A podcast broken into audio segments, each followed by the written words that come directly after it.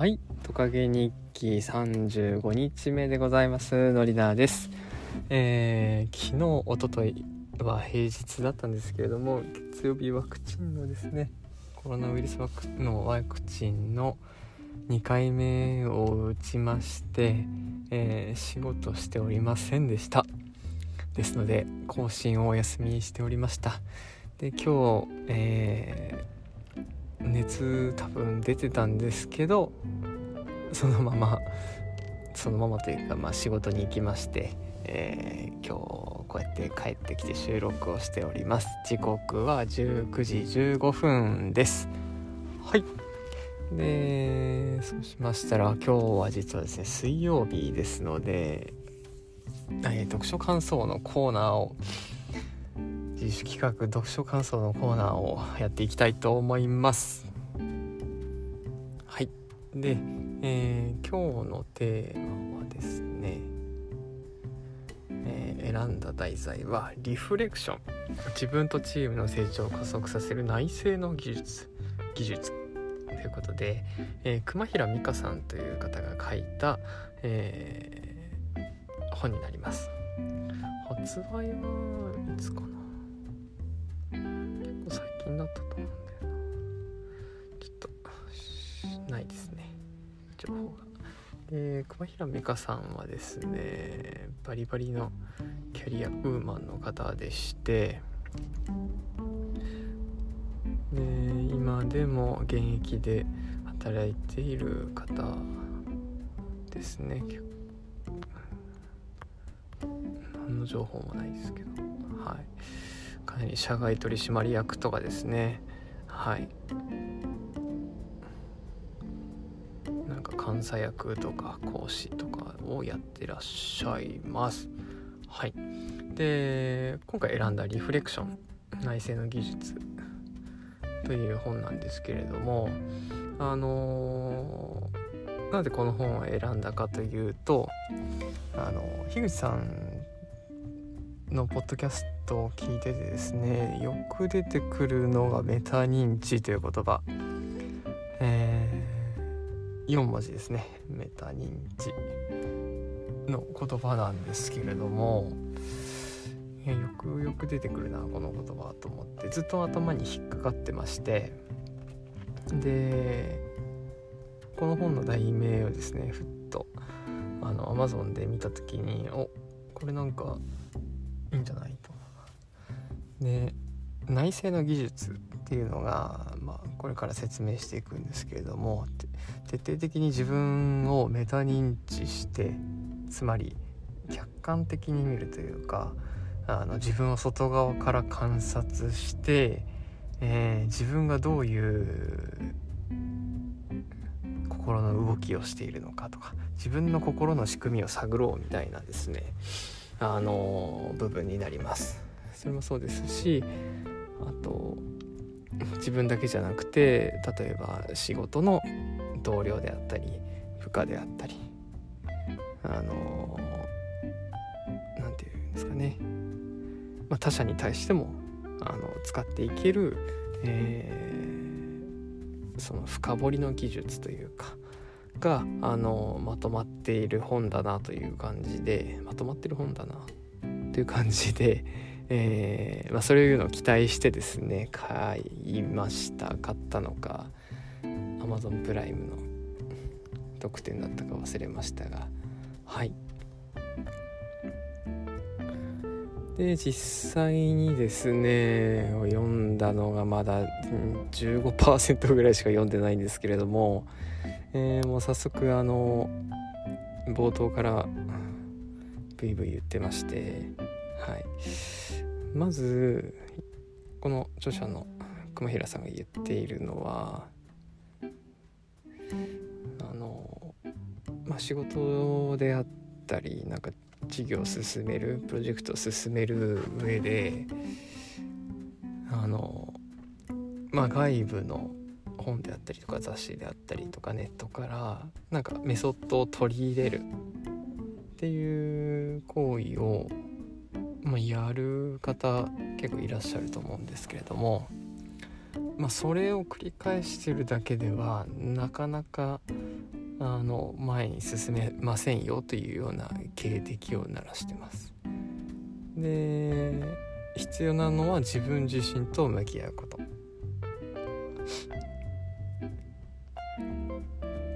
というのもその自分自身というそのパソコンで例えたら OS をアップデートしていくことが必要でいくらソフトウェアをガンガンガンガン突っ込んでいっても使えるかな使えるかなってどんどん取り入れていっても結局 OS があの OS をどんどん良くしていかないと、まあ、取り入れられる技術にも限界がありますし、えー、まあうまく成果が出ない状態に今は出てたとしても将来出ていかなくなる可能性がありますよというようなことをおっしゃってます。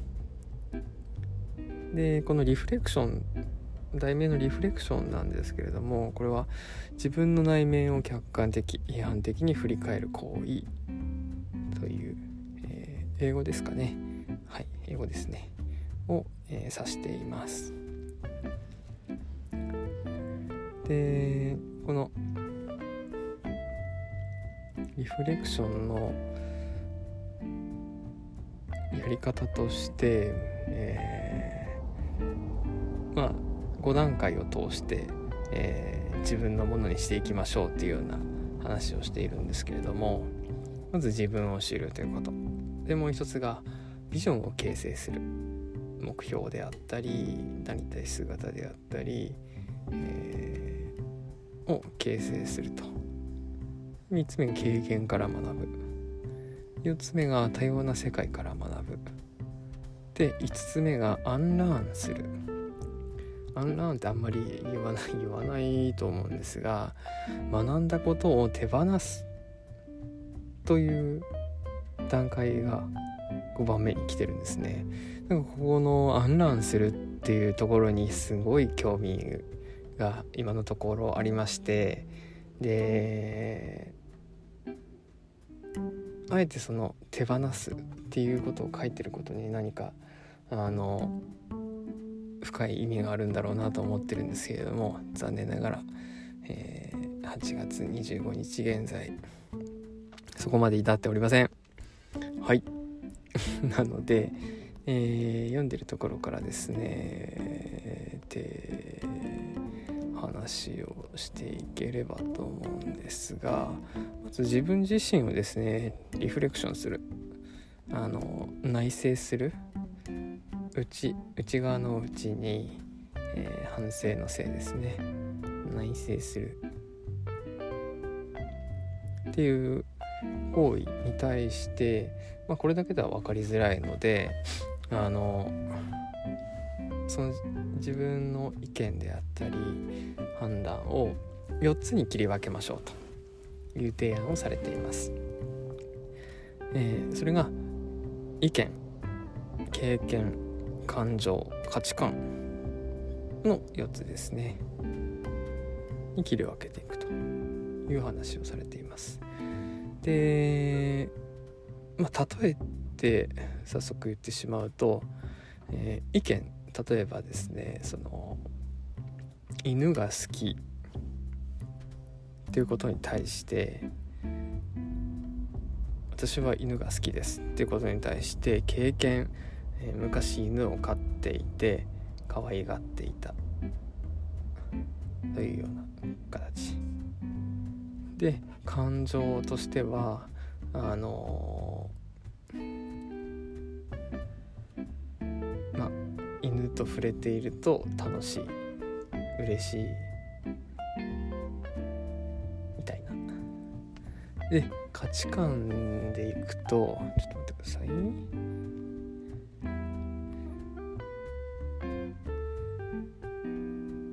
価値観でいくと犬は可愛くて癒しをくれるっていうようなあの4段階になりますね。これが認知の4点セットと言っています。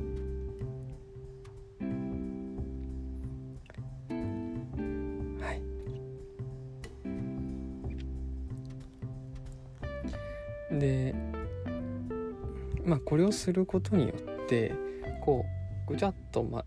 ぐちゃっとなっている自分の一つ一つの感情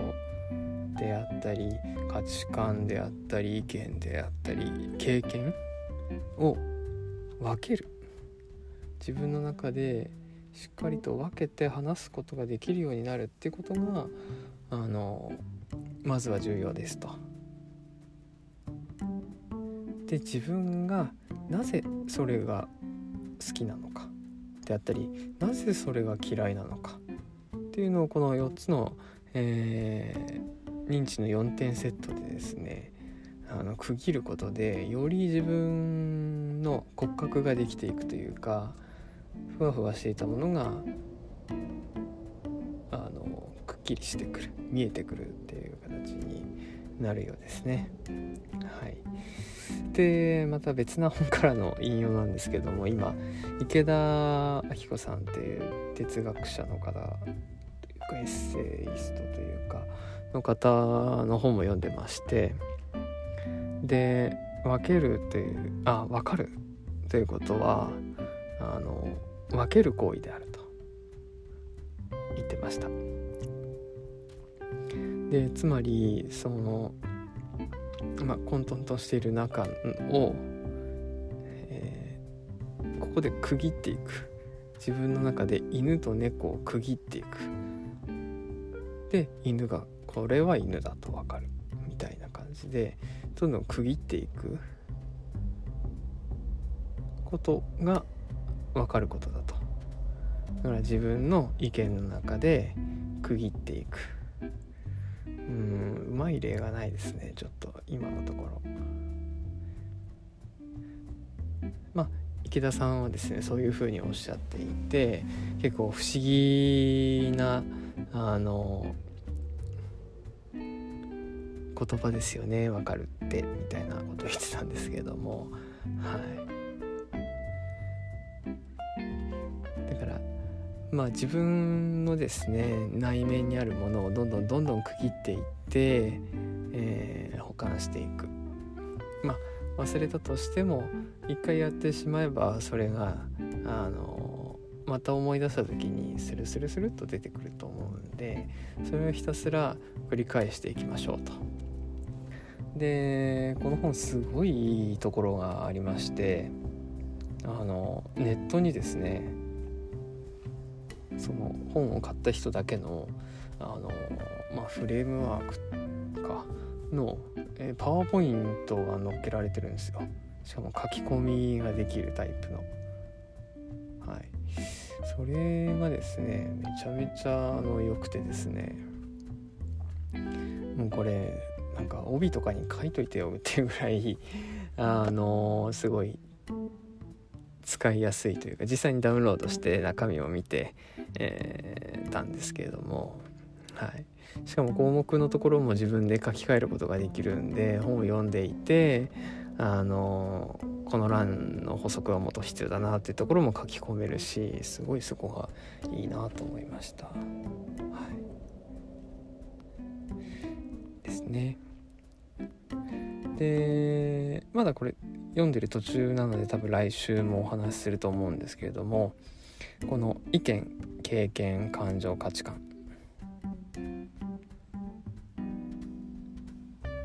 その意見と価値観の、えー、差っていうのが意見はこう思うっていう部分で、まあ、好きとか嫌いとかですね。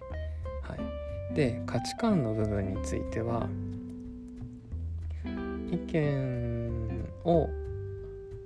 元にした自分がその普遍的に大事にしているものであったり自分が、えー、感じていること。ちょっとなんか意味わかんないな。まあそういったことだそうです。でこの価値観の部分。がですね、まあ、自分の大切にしてることなのであの高知さんがやってる、えー、ミンラボ